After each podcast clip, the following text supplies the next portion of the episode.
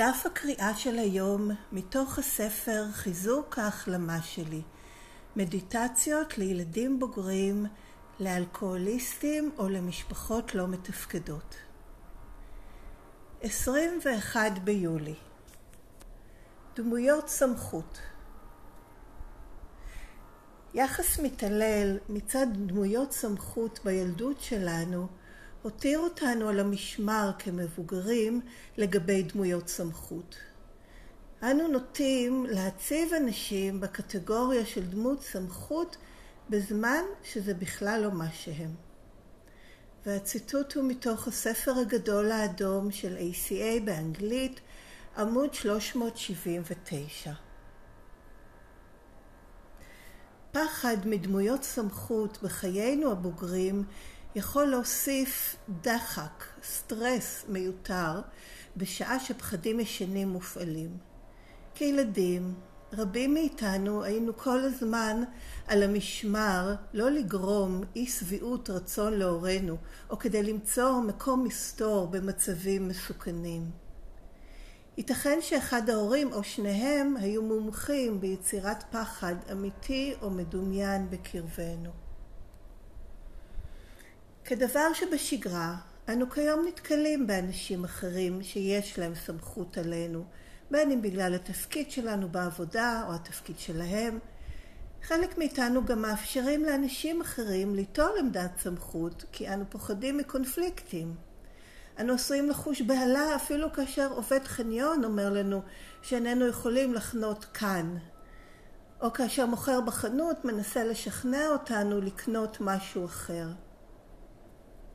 היעד שלנו בהחלמה הוא לזהות מצבים אלה נכוחה וללמוד להתנהג כאנשים מבוגרים. כדי להשיג שליטה על חיינו, בעת התנהלות מול מישהו בעמדת סמכות, אנו כעת עושים בדיקה פנימית מהירה. האם אנו מרגישים פחד, כעס, טינה או ביישנות? האם אנחנו שמים את הפרצוף של ההורה האלכוהוליסט או הלא מתפקד שלנו על האדם הזה? אם התשובה חיובית, אנו עוצרים ובוחנים את המצב מנקודת מבט חדשה. ייתכן שהשיחה לא תהיה נעימה, אבל לא מדובר בהתגלמות מחדש של הילדות שלנו. היום אני אזהה כאשר אני מגיבה לדמויות סמכות עם תגובות מהילדות. אני כעת אגש לדברים מנקודת מבט חדשה, כאדם מבוגר בהחלמה ב-ACA. סוף דף הקריאה של היום, כל הזכויות עליו שמורות ל-ACA, WSO, אין להפיץ, זה לשימוש אישי בלבד. את טקסט המקור באנגלית אפשר למצוא באתר ACA העולמי, adultchildren.org, קו נטוי מדיטיישן. ומידע נוסף על ACA בישראל בעברית אפשר למצוא באתר aca-israel.com.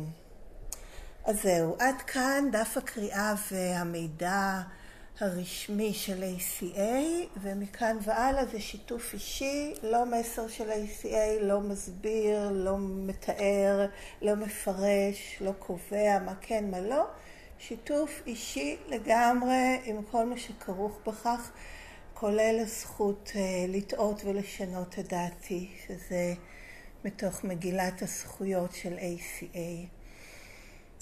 כן, אז אני ילדה בוגרת בהחלמה ב-ACA מהשפעות הגדילה בבית לא מתפקד ודמויות סמכות. זה באמת ביג אישו, זה גם... Uh, המאפיין הראשון ברשימת המכולת, הפחד מאנשים בכלל ומדמויות סמכות, כי בשבילי כולם היו דמויות סמכות.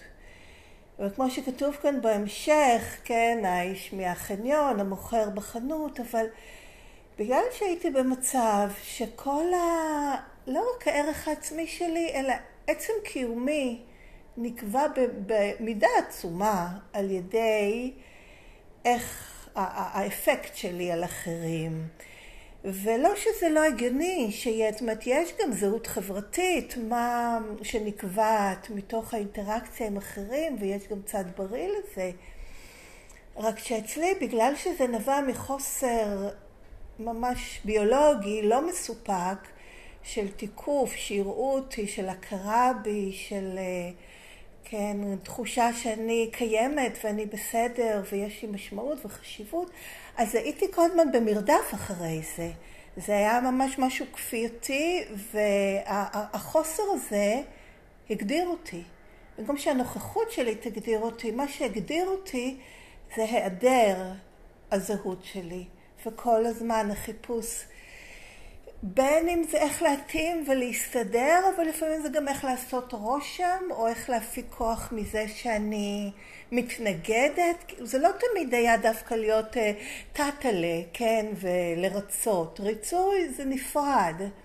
זה עוד מאפיין, אבל הקטע הזה של הכוח, הרגשתי את זה גם כשהתחלתי להיות באיזשהו דיאלוג עם, עם, עם, עם קושי ועם הקושי שלי, את הכוח שיש לאחרים עליי, ובאמת, לא כי אני אדם אה, חלש, או לפחות, כן, זה לא חושבת שיש חלש וחזק, וזה נהדר להיות חלש, אבל לא ככה הגדרתי את עצמי, כן, חלק מהפרסונה שלי היה, כן, שאני עצמאית, ויש לי עמדה, וכל מיני דברים כאלה. ו... אבל bכל זאת, זה הושפע מאוד, תמיד, מאיך זה מופעל על אחרים, מה האפקט על אחרים, א', ב', כשהתחלתי לשים לב מה קורה לי ומה הרגשות בכלל, שזה היה משהו שהייתי מנותקת ממנו לגמרי, אבל אה, אה, נאלצתי לשים אליו לב, כי בגלל הקושי, הקשיים שהתחלתי להרגיש, זה שמצבים חברתיים גוזלים ממני המון אנרגיה. ועכשיו אני שמה לב, עכשיו זה פחות ופחות כי אני יותר בנוכחות ומביאה את עצמי ומקשיבה לילדה וכל מיני דברים כאלה, אבל בהתחלה, כשהתחלתי רק לשים לב לאיך אני מרגישה, ראיתי שאני זקוקה לזמן בהייה אחרי אינטראקציות עם אחרים, אפילו שיחות טלפון. אבל בטח מפגשים פנים אל פנים, ואפילו סתם, זאת אומרת, לא שסתם, אבל לאו דווקא, כן, אימא שלי או אנשים משמעותיים בחיי, שזה ממש, אחרי אימא שלי אני צריכה נופש בקריבים, אבל אה, כן, ש, שיש לאנשים אחרים ולאינטראקציה איתם, קראתי לזה אפקט. עכשיו אני חושבת שבאמת המילה שמשתמשים כאן, דחק או דחק, לא בטוחה איך מנגדים את זה, סטרס, כן? הסטרס הזה בגוף, ההילחצות הזאת. בגלל ההרגל לעמוד על המשמר ולהיות במה שהם קוראים אה, אה, דריכות יתר הזאת כל הזמן.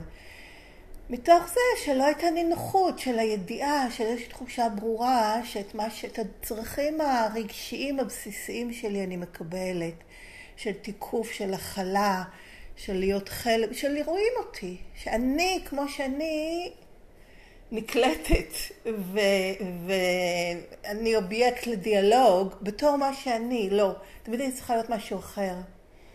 זה ממש היה ככה, תמיד הייתי צריכה להיות משהו אחר.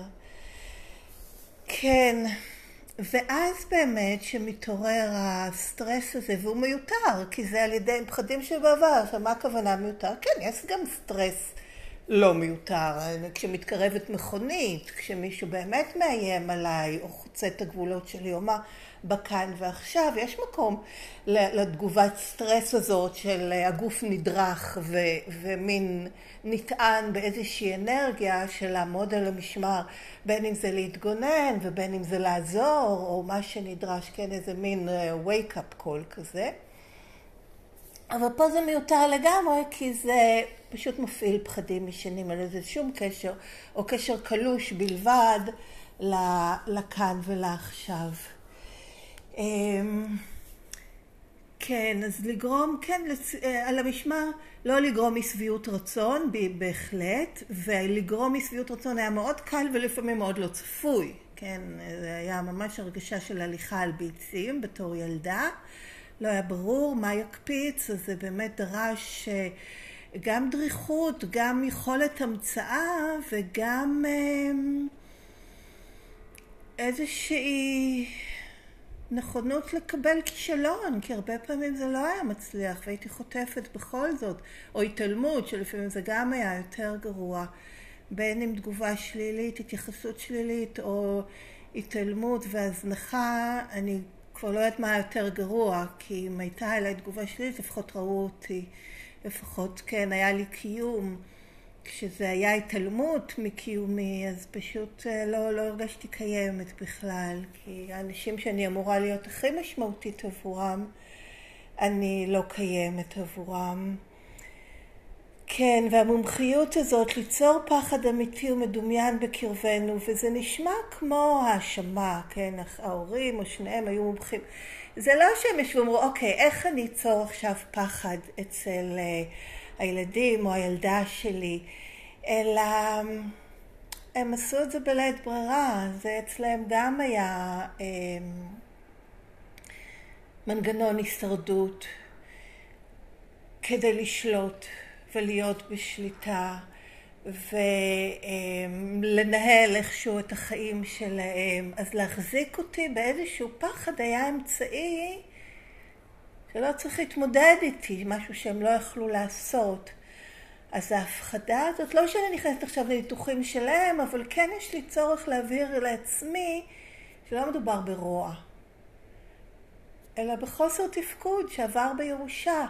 רק שבצד המקבל, בצד החוטף של זה, האפקט הוא אותו דבר, כן, זה...